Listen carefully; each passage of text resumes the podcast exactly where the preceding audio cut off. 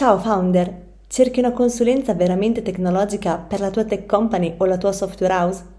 Con Accelerant il team di Alex Pagnoni ti aiuta a risolvere problemi di team, processo e tecnologia, velocizzando l'evoluzione della tua azienda. Per saperne di più vai su www.accelerant.it. Costruiamo insieme la tua tech company.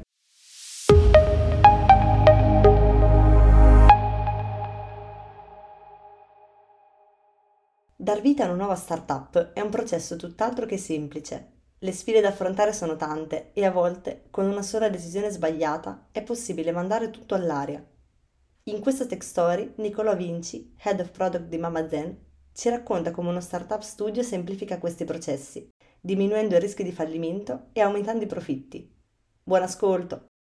Startup Studio, Oggi parliamo di questo argomento che anche a me affascina veramente molto, mi interessa moltissimo, è un modo di creare startup eh, un punto molto interessante che in realtà esiste da tanti anni, dagli anni 90, ma soltanto in questi ultimi anni, diciamo ultimi dieci anni, ha avuto una diffusione veramente grandissima. Abbiamo anche tutta una serie di esempi che il primissimo Startup Studio è stato quello fondato da uh, Idea Lab negli anni 90, appunto in Europa abbiamo Rocket Internet, e poi ce ne sono tanti altri. E oggi parliamo di questa cosa qui, in particolare proprio con Nicola Vinci, che, eh, Nicolo Vinci, che è Head of Product di Mama Zen, che è una startup studio proprio qui in Italia, molto interessante. Quindi, intanto, Nicolò, se ti vuoi presentare. Sì, ciao a tutti e grazie per uh, avermi invitato insomma, a parlare di, di questo argomento che per me è molto, ho molto a cuore. Insomma. Uh, io mi occupo di sviluppo prodotto in Amazon e uh, prima di, di, iniziare questa avventura uh, lavoravo già nel mondo startup, in particolare in Pony Zero, mi occupavo di analisi dati. Eh, Pony Zero, per chi non lo sapesse, è una startup uh, di logistica impatto zero che ha fatto exit nel 2018 ed è cresciuto un sacco e per me è stato super divertente lavorarci come prima esperienza lavorativa perché il mondo startup ti, ti insegna uh, quali sono le tecniche migliori per arrivare al successo più velocemente, quindi è una cosa che mi diverte molto.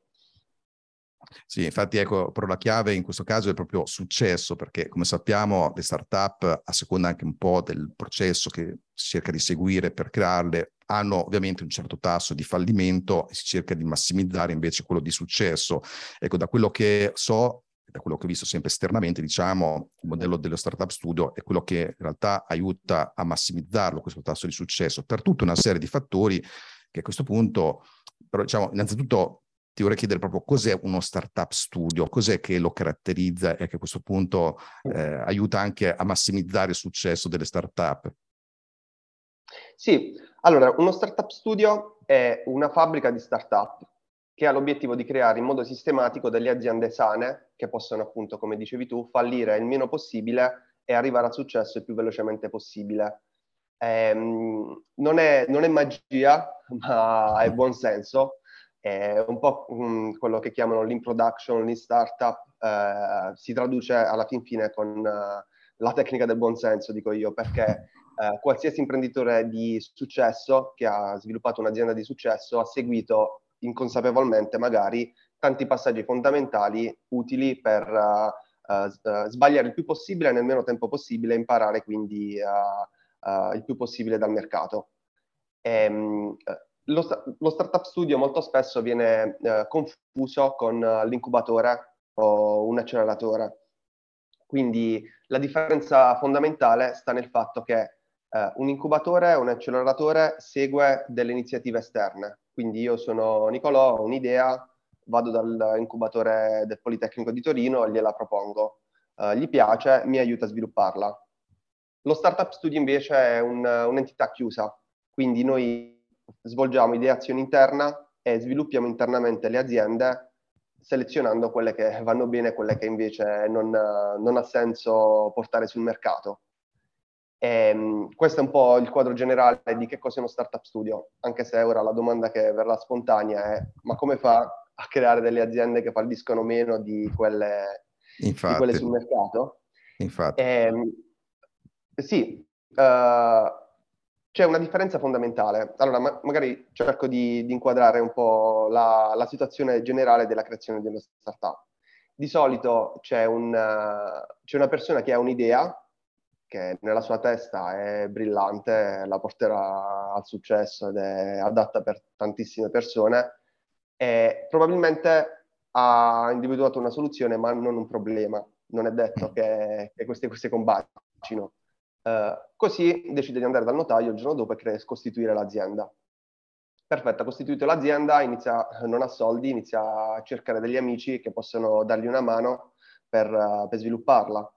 E la domanda qui è, da porsi è, queste persone sono veramente, eh, eh diciamo, quelle fondamentali, le persone giuste per sviluppare quest'idea? In tutti i casi, queste persone entrano in società, si iniziano a cercare dei, dei soldi perché ovviamente nessuno o si fanno due lavori contemporaneamente eh, e i soldi quindi scarseggiano, quindi si va dagli amici, dai parenti, da qualche piccolo investitore che crede nel progetto, si fa finanziare il, il progetto con dei business plan da paura tra l'altro. E, ehm, presi i soldi, che si fa? Si investe tutto in sviluppo, perché bisogna creare la, l'applicazione più figa, uh, con uh, più feature uh, possibili, perché deve essere adatta per tantissime persone, per aggredire più mercato possibile, bla bla bla. Perfetto, si è, si, è, si è, costruita dopo un annetto di lavoro questa, questa, piattaforma, questa applicazione, si va sul mercato. È lì che iniziano un po' i problemi, perché ci si scontra con le persone, mi avevano detto che lo volevano, ma in realtà non lo vogliono, non vogliono spendere questi soldi, trovano delle scuse, eh, si fa un pivot, allora forse non è questo, devono sviluppare quest'altro perché c'è un solo cliente che mi ha chiesto questa feature, quindi lavorano anche gli altri e ci si incarta un po' in una, in una situazione non piacevole fino a, a, magari chiudere l'azienda dopo qualche anno perché non, non, si è più sostenibili. Questo è un po' il processo che tendenzialmente eh, c'è nel nel mercato delle, delle startup. Uno startup studio invece come funziona? Come fa a creare delle aziende che falliscono nettamente meno di, delle aziende tradizionali che si trovano sul mercato? Uno, nella fase iniziale ci concentriamo più sui, sui problemi, quindi analizziamo tantissimi problemi in fase iniziale con tante tecniche, brainstorming, design thinking, tiriamo fuori tutto quello che c'è. E uh, ne tiriamo giù tantissime, quindi più di 50. Arriviamo anche a 100 idee diverse da, da, mettere, da buttare giù. Uh, da lì poi, però non ci buttiamo a capofitto su uh, quella che ci piace di più, perché di solito c'è sempre la parte emotiva che dice cazzo, questa è fighissima, uh, mi piace tantissimo, è quella migliore. Ma iniziamo a fare un'analisi di mercato prima per vedere se c'è un trend perché magari è una roba fighissima, però nessuno ci investe perché boh, nessuno capisce il problema o non, non c'è proprio cultura per, per, investirci. Due, se ci sono all'estero delle iniziative simili che hanno avuto successo, quindi è un buon segnale perché hanno già effettuato una sorta di validazione, però in un mercato completamente diverso, quindi poi bisogna comunque ribaltarlo al mercato di partenza, che in questo caso è, è italiano. E, ehm, come si fa? co- come facciamo a fare questa validazione uh, in uno startup studio per accertarci che effettivamente uh, quale di queste 50-100 idee è quella giusta da, da portare avanti? Uh, innanzitutto um, si, si, parla con, con, gli utenti, si fanno delle customer discovery, si, si chiamano in gergo tecnico, che um, vuol dire scegliere un target specifico di, di persone di, che poi diventeranno i, gli early adopter, insomma, che hanno uno specifico problema. Ecco, un errore che uh, si fa normalmente è uh, partire cercando di raggiungere tantissime persone.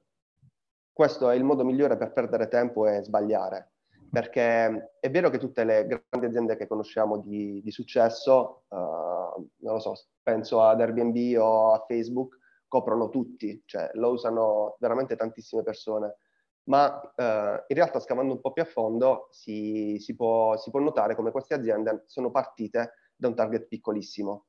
Ad esempio, Airbnb ha iniziato a mh, sperimentare il suo prodotto con dei designer che andavano ad un convegno a Los Angeles e gli hotel erano tutti occupati e quindi c'era tanta domanda e poca offerta e, e quindi hanno iniziato a proporre loro questi alloggi condivisi con uh, de, dei, degli utenti che volevano condividerli, insomma. Oppure Facebook è partito uh, testando la propria idea all'università, uh, dove, dove, lavorava Mark, che uh, era un portale chiuso, quindi non ci poteva accedere chiunque, e ha iniziato con un target che conosceva benissimo, che erano i suoi compagni di, di, di università. Quindi cerchiamo, come Startup Studio, cerchiamo di scegliere chi sono le persone giuste che hanno questo problema e iniziare a fare customer discovery, quindi iniziare a parlarci per capire quali sono i problemi che vogliono risolvere e cosa, a cosa vogliono arrivare. I pain and gain. Quindi uh, qual è veramente il problema che sono disposti a, che sono veramente disperati e pagherebbero anche per una soluzione brutta pur di risolverlo. E, dopo averci parlato iniziamo a far finta di avere qualcosa. Quindi c'è la tecnica del fake door, che non lo so, voglio aprire un, una libreria, scrivo fuori eh, la porta di casa, libreria, vedo quante persone cercano di aprire la porta rispetto a quante persone passano. La libreria non c'è, però inizio a capire c'è interesse o, eh, o nessuno se ne frega niente quindi del, della libreria. Nel digitale eh, questo viene, viene ribaltato con dei siti farlocchi. Farlocchi perché proponiamo un prodotto che in realtà non esiste eh, vediamo quante persone però sono interessate, quindi lasciano i propri dati per ricevere maggiori, maggiori, informazioni o addirittura comprare il prodotto, perché poi c'è tutta una serie di, uh, si chiamano skin in game, quindi quanto sei interessato, mi lasci solo l'email di quando avevi 14 anni, praticamente non te ne frega niente, mi lasci il cellulare, sei più interessato, cerchi di pagare il prodotto è veramente quello che ti serve perché con una, con una landing page, con, una, con un sito uh, hai trovato la soluzione ai tuoi problemi. Dopo questa fase di uh, fake door c'è la parte di, uh, si chiama Mechanical Turk, praticamente turco meccanico, era una, una macchina costruita nell'Ottocento che giocava a scacchi in modo autonomo. Mm, in realtà non, non, c'era nessuna intelligenza artificiale, non c'era nulla, era un, un, un professionista nascosto dentro la macchina che giocava a scacchi. E questo ribaltandolo, per esempio, nella mia esperienza, è successo quando lavoravo in Pony Zero, che avevamo uh, venduto in test, diciamo, ad un corriere che lavorava con noi, un algoritmo di previsione di orario di consegna del, dei pacchi. In realtà questo algoritmo ero io che in 5 minuti cercavo di prevedere a che orario ven- ven- venissero consegnati i pacchi ed è stato, è stato utile perché poi uh, l'interesse mostrato all'inizio non si, è rile- non si, è tradotto in un acquisto di un prodotto, quindi se avessimo già sviluppato l'algoritmo e poi uh, avessimo provato a venderlo, uh, avremmo fallito, cioè avremmo speso dei soldi e tempo uh, inutilmente. Quindi, dopo tutti questi tre processi che tendenzialmente non, non implicano uh, lo sviluppo di una soluzione tecnologica vera e propria, ma uh, solo landing page e finti uh, finti prodotti. Di queste 50 troviamo le prime tre che uh, sono, sono, le più richieste. Le persone vogliono questo, questo prodotto perché risolve veramente un loro problema e da lì creiamo un, un, MVP. Un MVP però molto leggero. considera che Uh, in delle startup che abbiamo in portfolio sono andate avanti gestendo centinaia di ordini uh, giornalieri con Google Sheet, con Excel, fin quando non si è scantato dopo due anni, però per i primi due anni eh, ci ha concesso di, di andare avanti eh, in modo molto dinamico, perché per uh, modificare una, una, formula di Excel ci vogliono 10 minuti se, se sei lento, per richiedere lo sviluppo di una nuova feature ad uno sviluppatore che lo deve mettere in sprint, deve fare tutto il processo, ci vuole un mese. E questo conviene, non è uno spreco, ma conviene farlo quando la soluzione è veramente consolidata, quindi quando è veramente quella e non quando bisogna cambiare molto frequentemente. Quindi tendenzialmente eh, montiamo un, un MVP eh, senza l'uso di un codice, quindi con delle soluzioni no code, degli acronimi che in fase iniziale, tanto quando hai 10-15 utenti non ti serve la piattaforma uh, super stabile per, uh, per gestirli. E, ehm, su questo, eh, tra l'altro, ci aiutano tanto gli early adopter, che sono quelli che hanno lasciato i dati e volevano il nostro prodotto, perché eh, sono persone che hanno veramente quel problema, un, tar- un target piccolissimo che, che, vuole quel prodotto e ci, ti aiuta anche, perché poi i nostri early adopter noi li sentiamo, sono, diventano amici, perché li sentiamo tutti i giorni, ci aiutano, dicono guarda qui c'è questo problema, però sono comunque persone che utilizzano una soluzione brutta. Tendenzialmente da noi, se una soluzione è brutta e viene usata, è quella giusta. Perché magari è fighissima e la usano solo perché è fighissima, però in realtà non, non risolve un nice to have per, per l'utente, quindi boh, la usa così e poi un altro giorno uh, non, non la usa più. Quindi arrivati a questo punto costituiamo l'azienda. Quindi la, l'azienda non è più costituita come all'inizio, come le start-up tradizionali, ma viene costituita solo nel momento in cui abbiamo individuato veramente un uh, problema di mercato e eh, ci abbiamo lavorato su, l'abbiamo testato e ritestato e tra l'altro abbiamo anche i primi utenti. Ok, perfetto. Abbiamo costituito l'azienda, però non c'è ancora il team, perché finora tutto questo lavoro l'ha fatto il team di Mamazen, dello Startup Studio, e quindi ci mettiamo alla ricerca di delle figure verticali in quell'ambito perché la maggior parte degli startup imparano strada facendo, però questo uh, comporta un po' di, di, perdita di tempo, insomma, fisiologico, il tempo fisiologico per apprendere un nuovo mercato. Mentre prendendo dei professionisti che magari lavorano in, da 15 anni in quell'ambito, hanno già tantissimi contatti, quindi giorno zero riescono a stringere varie partnership strategiche per, per andare avanti, cerchiamo di creare un team che sia adatto e verticale sull'idea che abbiamo individuato ok, perfetto, abbiamo trovato, abbiamo trovato l'idea giusta, abbiamo trovato il team, però mancano i soldi perché uh, nessuna azienda si sviluppa senza, senza soldi. Per questo, uh, al fianco di Mamazen, abbiamo creato un fondo che investe nelle migliori startup dello Startup Studio. Quindi uh, questo ci consente non solo di poter erogare, sempre se si raggiungono le giuste metriche, un investimento minimo di 500.000 euro sulle startup, che è eh, diciamo in fase iniziale, a meno che non hai già dei contatti molto abbienti, non, eh, è un po' difficile prendere. Ma soprattutto uh, toglie un sacco um, di... fa risparmiare un sacco di tempo perché lo startup studio guida tutto questo processo, sa che l'idea è giusta, in poco tempo eroga questi soldi. Tradizionalmente bisogna andare a bussare a tantissime porte, fare business plan, revisione di business plan, pitch deck, investitori che ti chiamano tutti i giorni per chiederti, magari non investano, e passi sei mesi, dieci, eh, magari anche un anno eh, impegnato nella raccolta e magari potresti utilizzare quel tempo per focalizzarti sul prodotto e quindi per, per andare più forte su, su quello che è, che è, il tuo core business, insomma. Quindi questo è un po' il processo che usa lo Startup Studio. E ecco perché ti parlavo inizialmente di buon senso, perché le, se analizziamo tutte le, le, le, aziende che hanno avuto successo nel tempo, hanno un po' seguito anche magari, come dicevo, inconsapevolmente questi, questi passi, che tra l'altro possono essere applicati a qualsiasi ambito, anche nello sviluppo di una nuova feature in un'azienda già consolidata. Quindi non iniziare sviluppandola direttamente, impegnando un team per farlo con UX, bla bla bla, ma facendo finta che la soluzione esiste, parlando con uh, le persone costantemente, gli utenti che utilizzano il prodotto, uh, dopodiché usando una soluzione, un accrocchio che gli, gli consente di, di erogare il prodotto e dopodiché uh, sviluppare una soluzione solida. Questo fa risparmiare, tra l'altro c'è anche la crisi energetica, tanti, tanta energia di computer accesi, server, e soprattutto un impegno che può essere focalizzato su quello che è, che è il core business. Beh, sì, chiaramente questo è un processo molto intelligente che sostanzialmente va a consolidare tutte quelle best practice ed esperienze che si sono dimostrate nel tempo funzionare, come la validazione del prodotto, utilizzare strumenti no code, low code per arrivare velocemente a qualcosa che possa essere utilizzabile da dei primi utenti, creare anche a questo punto tutti gli step già pronti per anche da costituzione, addirittura il funding. Ecco, praticamente si può dire che uno startup studio segue la startup sia proprio dalla fase di idea iniziale fino alla costituzione, fino alla sua exit fondamentalmente, giusto? Un po', questo è un po' l'ambito in cui lo startup studio va ad inserirsi.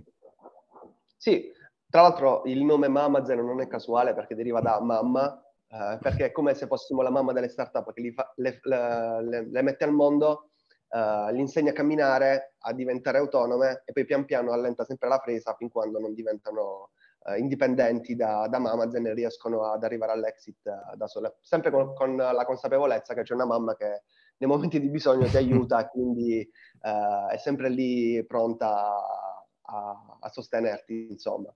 È un bel Quindi... concetto perché ci si siede appunto sulle spalle dell'esperienza già uh, pregressa della mamma, no? che appunto già sa cosa si deve fare. E a questo punto praticamente i successivi founder, startup si trovano tra virgolette una startup quasi chiave in mano dove dopo devono chiaramente mettere le loro energie, portarla avanti con le loro conoscenze verticali e così via. Un po' questo che mi pare di capire sia po' la caratteristica vincente di questo modello. Quindi di fatto evita che eh, tutti quegli start-up, vari imprenditori che vogliono iniziare si debbano studiare da zero tutti questi modelli o peggio ancora doverseli trovare eh, quando magari, come dicevi tu no, prima a un certo punto magari devono fare pivot allora dopo capiscono che forse era meglio prima avere un certo tipo di approccio, eccetera. E, però bisogna vedere se a quel punto siamo già in valle della morte e ci sono ancora i fondi oppure no. Ecco, la startup esatto. studio elimina tutti questi problemi qui, dà le best practice e soprattutto ti dà un'idea che molto probabilmente funzionerà. Eh, è, un, è, un, bellissimo modello questo. Sì. Più o meno... Sì. Niente, volevo solo aggiungere, quello che sto notando è che um, la fase di startup sta diventando sempre più un ruolo tecnico quindi proprio una verticalizzazione sulla fase iniziale dello sviluppo di un prodotto, perché questo eh, era affidato, diciamo, tradizionalmente ai CEO, che facevano sviluppo prodotto, commerciali, eh, eh, coprivano un po' tutto. Adesso si sta sempre verticalizzando di più e diventa un ruolo tecnico, perché tutte queste tecniche le grandi aziende non hanno ancora le, l'agilità per, per utilizzarle e, tra l'altro ecco perché magari ci sono degli startup studio che fanno open innovation per, per le aziende e lavorano uh, più che altro per creare delle startup per le aziende. Noi siamo uno startup uh, diciamo, che crea internamente per, uh, per, noi stessi e cerchiamo di focalizzarci nell'ambito in cui siamo più confident, cioè quello mm. del, del B2B con piccole aziende. Ok, ma dopo una domanda che viene spontanea è questa. Poi rimane facile comunque trovare quello che poi diventerà il team di founder e professionisti no, di cui parlavi prima o anche lì c'è comunque da fare della, un po' di lavoro? Uh, sì, allora uh, ti dirò, forse la pandemia ci ha, ci ha agevolato tanto perché eh, abbiamo, mh, riceviamo abbiamo ricevuto quando abbiamo aperto delle candidature veramente tanti profili di alto livello che non ci aspettavamo neanche si potessero avvicinare al nostro, al nostro mondo, proprio perché eh, vedono qualcosa di innovativo su cui possono dare un contributo eh, reale e possono sporcarsi le mani, perché molto spesso si arriva ad avere dei ruoli solo manageriali che a lungo andare magari chi ha quella voglia, in, in, quella voglia dentro uh, deve, deve, riprendere, deve sporcarsi le mani, deve uh, cercare di, di, mettere su qualcosa che, che, possa vedere. Quindi con lo Startup Studio ha tutti gli strumenti necessari per farlo. E, um, sotto questo punto di vista siamo molto contenti perché, ti ho detto, l'ultima volta non ci aspettavamo, abbiamo ricevuto più di 600 candidature anche mm. da, uh, da dei profili che erano veramente top in quello che facevano infatti dicevo, oh, come mai ci hanno mandato fuori a noi? In realtà erano, erano interessati e entusiasti di, di, di, poter iniziare un, un percorso del genere. È Quindi, molto interessante. Quindi diciamo sono eh, stati attratti innanzitutto dalla idea dello startup studio e poi dopo voi avete fatto il match rispetto all'idea che avete generato, mi pare di capire, no? Esatto. Mm. Un altro vantaggio che ora eh, mi viene in mente dello startup studio è quello che eh, se il founder non dovesse andare bene, uh-huh. lo startup studio ha la capacità di sostituirlo. Nelle ah, startup tradizionali questo. invece questo mm. non esiste, perché eh, se un founder non va bene, eh, rimane lui. Eh, questo è un grande rischio per gli investitori, perché magari bisticciano tra founder, uno va via, eh, l'altro non vuole continuare con quella linea, bla bla bla, tirano giù l'azienda. Mm. Lo startup studio eh, rimette le mani in pasta e dice ok, ora risistemiamo il founding team, intanto lo, lo, prende a carico lo startup studio il, il progetto fin quando la situazione non è di nuovo stabile e continua ad andare avanti. Un po' come funziona con le aziende grosse, in cui mm. il CEO eh, non è insostituibile, ma nel caso non dovesse andare bene può essere sostituito. Ok, però in questo caso diciamo il founder sarebbe già un socio, nel senso che già la startup si è costituita e magari sono, che ne so, dei patti parasociali per gestire questo caso o è ancora nella fase, ancora prima della costituzione? Sì, allora il founder quando entra uh, ha comunque delle stock, perché uh-huh. è, è, giusto così, anzi alla maggioranza, perché se no nessun VC, uh, nessun venture capital investirebbe in un'iniziativa in cui un ente esterno, che sarebbe Amazon, dopo un po' ha la maggioranza delle quote. Ovviamente certo. le matura e ci sono dei termini per cui uh, nel caso in cui non dovesse andare bene qualcosa possono essere riprese in mano. Uh, per cui ci sono dei tecnicismi, uh, diciamo, uh, legali di, di, per questa dinamica, però è comunque qualcosa che viene fatto in accordo con il founder, sempre nel buon senso, perché se uno ci ha lavorato dieci anni è normale che se non dovesse andare bene non perde tutto. Uh, se ci ha lavorato sei mesi e poi lascia l'azienda, ovviamente quelle quote non possono essere bruciate, uh, ma devono essere ricollocate a un altro founder che può portare uh, il progetto, diciamo, può portare avanti il progetto. Eh, questa è una parte molto interessante di questo modello, che infatti non, non, sapevo che c'era anche questa possibilità qui, quindi complimenti insomma per, per l'idea.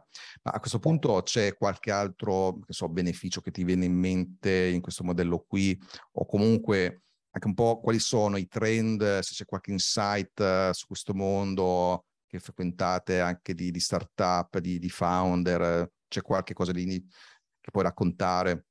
Uh, sì, uh, i benefici, uh, seguendo questo processo, ovviamente che le startup falliscono di meno statisticamente, anche gli startup studio toppano, però seguendo queste linee guida succede in molti meno casi rispetto a quelli tradizionali.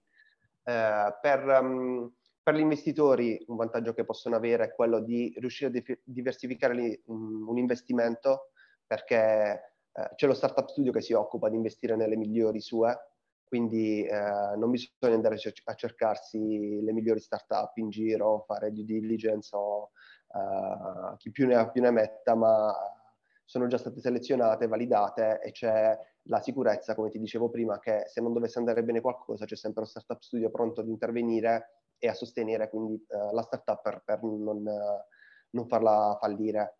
Eh, questo modello eh, sta, sta, iniziando a girare anche mh, in Italia, perché ora stanno iniziando a nascere tanti startup studio e questo, uh, di questo siamo molto felici perché uh, quando siamo nati eravamo veramente pochissimi e anche noi uh, non sapevamo, ci, ci, iniziamo a informare parlando con gli startup studio esteri. tra l'altro abbiamo Studio Hub Europe, che è una community di startup studio, nata proprio perché abbiamo iniziato a fare telefonate, gruppi Slack, quindi abbiamo detto ok, creiamo una community che si occupa proprio di uh, scambiare le best practice di, di questi startup studio. Poi, uh, diciamo, la cosa positiva, che poi vedo personalmente, è che non c'è tanta competizione perché ogni startup studio poi è verticale in un ambito. Mm. E quindi uh, c'è chi è più bravo su boh, la blockchain, su uh, l'intelligenza artificiale, sulle, noi siamo più bravi sulla creazione di uh, aziende che fanno lead generation per piccole attività, uh, c'è chi è più bravo sull'e-commerce, quindi ognuno trova un po' il suo spazio e cerca di, di dare il massimo dove ha più, più esperienza, più expertise, insomma. Quindi è, è un modello che, che, che va bene e noi, ti ho detto, noi ci stiamo focalizzando su, sulle piccole imprese perché sono quelle che non hanno la forza di digitalizzarsi, non hanno la forza di, di, accedere a degli strumenti tecnologici che eh, non hanno magari le competenze per farlo, quindi eh, bisogna eh, sostenerle in questa transizione digitale e diciamo, uh, abituarle al fatto che fino a 30 anni fa uh, i clienti arrivavano dalla vetrina ora arrivano dalla vetrina digitale e ci sono delle dinamiche diverse per gestire, ma che, che ci si può comunque lavorare e, e creare un'azienda che, che sia sostenibile. E, ehm, mm. questo è un po' il, il, trend che abbiamo individuato noi che stiamo cercando di, di cavalcare.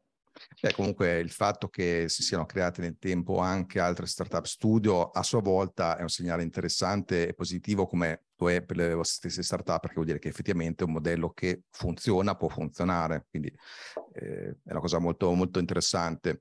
C'è a questo punto qualche consiglio proprio per i founder, ad esempio anche sul mindset, su che tipo magari anche di, di studi fare per prepararsi a questo modello qualcosa che insomma anche tu a tua volta hai visto che può facilitare questo processo anche dall'altra parte. Sì, um, cioè, allora, il, il mindset, è, come ti anticipavo all'inizio, è più o meno sempre lo stesso. Cioè, prima si parlava di lean production in, nelle aziende manifatturiere, ora si parla di lean startup, ci sono vari libri che parlano della tematica. Uh, il, um, il consiglio principale è quello di non buttarsi in una soluzione a pancia.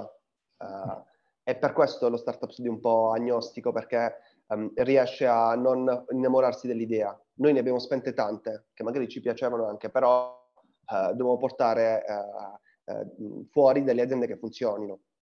Un, un, founder da solo, magari innamoratissimo dell'idea, quindi fa di tutto pur di tenerla in piedi anche quando ci sono delle evidenze che non, non funziona. Quindi sbagliare tanto, sbagliare il più velocemente possibile, fare tantissimi test quanto più economici possibili, uh, perché questo ti permette di arrivare alla, alla soluzione uh, giusta, uh, sprecando meno energia.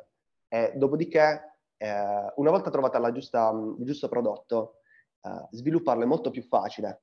E per que- a questo, diciamo, bisogna affidarsi ai dati non alle sensazioni. Uh, molto spesso io mh, lavoro con, uh, con, il mio collega che è verticale sulla parte di group marketing, uh, tiriamo su delle landing page e delle volte le scriviamo noi. Mi diciamo dai, no, questa, frase è fighissima, convertirà un sacco, questa, questa call to action, bla bla bla.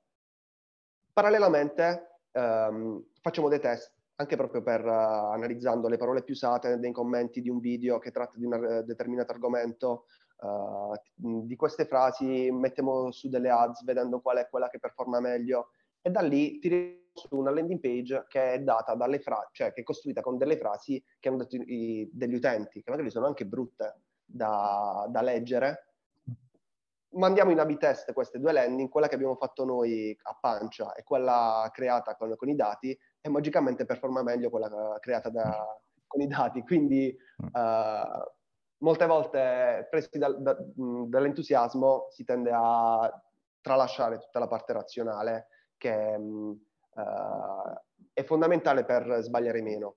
La, diciamo, la, la, creatività è alla base della creazione di, delle nuove aziende, non, non sto dicendo che non, non, è da considerarsi, però uh, la creatività affiancata ai dati, all'analisi dei dati, ti permette di, di andare più veloce e, e, e tirar su qualcosa che funziona meglio eh, e questo è quello un po' quello che ho imparato su, sulla mia pelle perché succede spesso, facciamo delle scommesse interne delle volte anche su qual è la landing che andrà meglio e tendenzialmente funzionano meglio quelle costruite con uh, uh, parlando con gli utenti, leggendo quello che gli utenti scrivono uh, e, rispetto a quelle inventate da, senza avere una conoscenza del, del settore. Quindi Beh, questo sì, è un sì. po' il consiglio che, mm. che, che posso dare. Sì, infatti diciamo molti startup sono fregati proprio su questo, sull'innamorarsi della propria soluzione senza risolvere un vero problema. No, questo sono esatto. molto d'accordo. Le informazioni e i dati sono ciò che spesso fa la differenza. Per fortuna, con, con, il vostro modello, questa cosa qui viene già in buona parte risolta proprio perché c'è tutto il processo che hai raccontato che alla radice fa sì che intercettiamo un problema esistente. molto interessante. Quindi, diciamo, intanto grazie mille Nicolò per aver raccontato, per aver fatto questo viaggio nel mondo delle, di Startup Studio, che ripeto per me è veramente molto affascinante, penso anche per tanti altri. D'altronde quel do, enorme numero di candidature anche di, persone veramente interessanti, cioè è, è, un altro indicatore molto interessante. Quindi grazie di nuovo e a questo punto ci, ci becchiamo. Ok, sì. ciao Nicolò. Grazie. Ciao ciao, buona giornata. Grazie per aver ascoltato Startup Studio con Nicola Vinci e Alex Pagnoni. Se vuoi approfondire l'argomento ti aspettiamo live mercoledì 7 settembre alle ore 13 sul canale Telegram del sito Mastermind. PS, stai cercando di dar vita al tuo progetto? Con il servizio Sprint Zero di Accelerant ti supportiamo nella pianificazione, progettazione e formazione per stabilirne la fattibilità e impostarne correttamente lo sviluppo. Per saperne di più vai su www.accelerant.it e cerca Sprint Zero nella sezione servizi.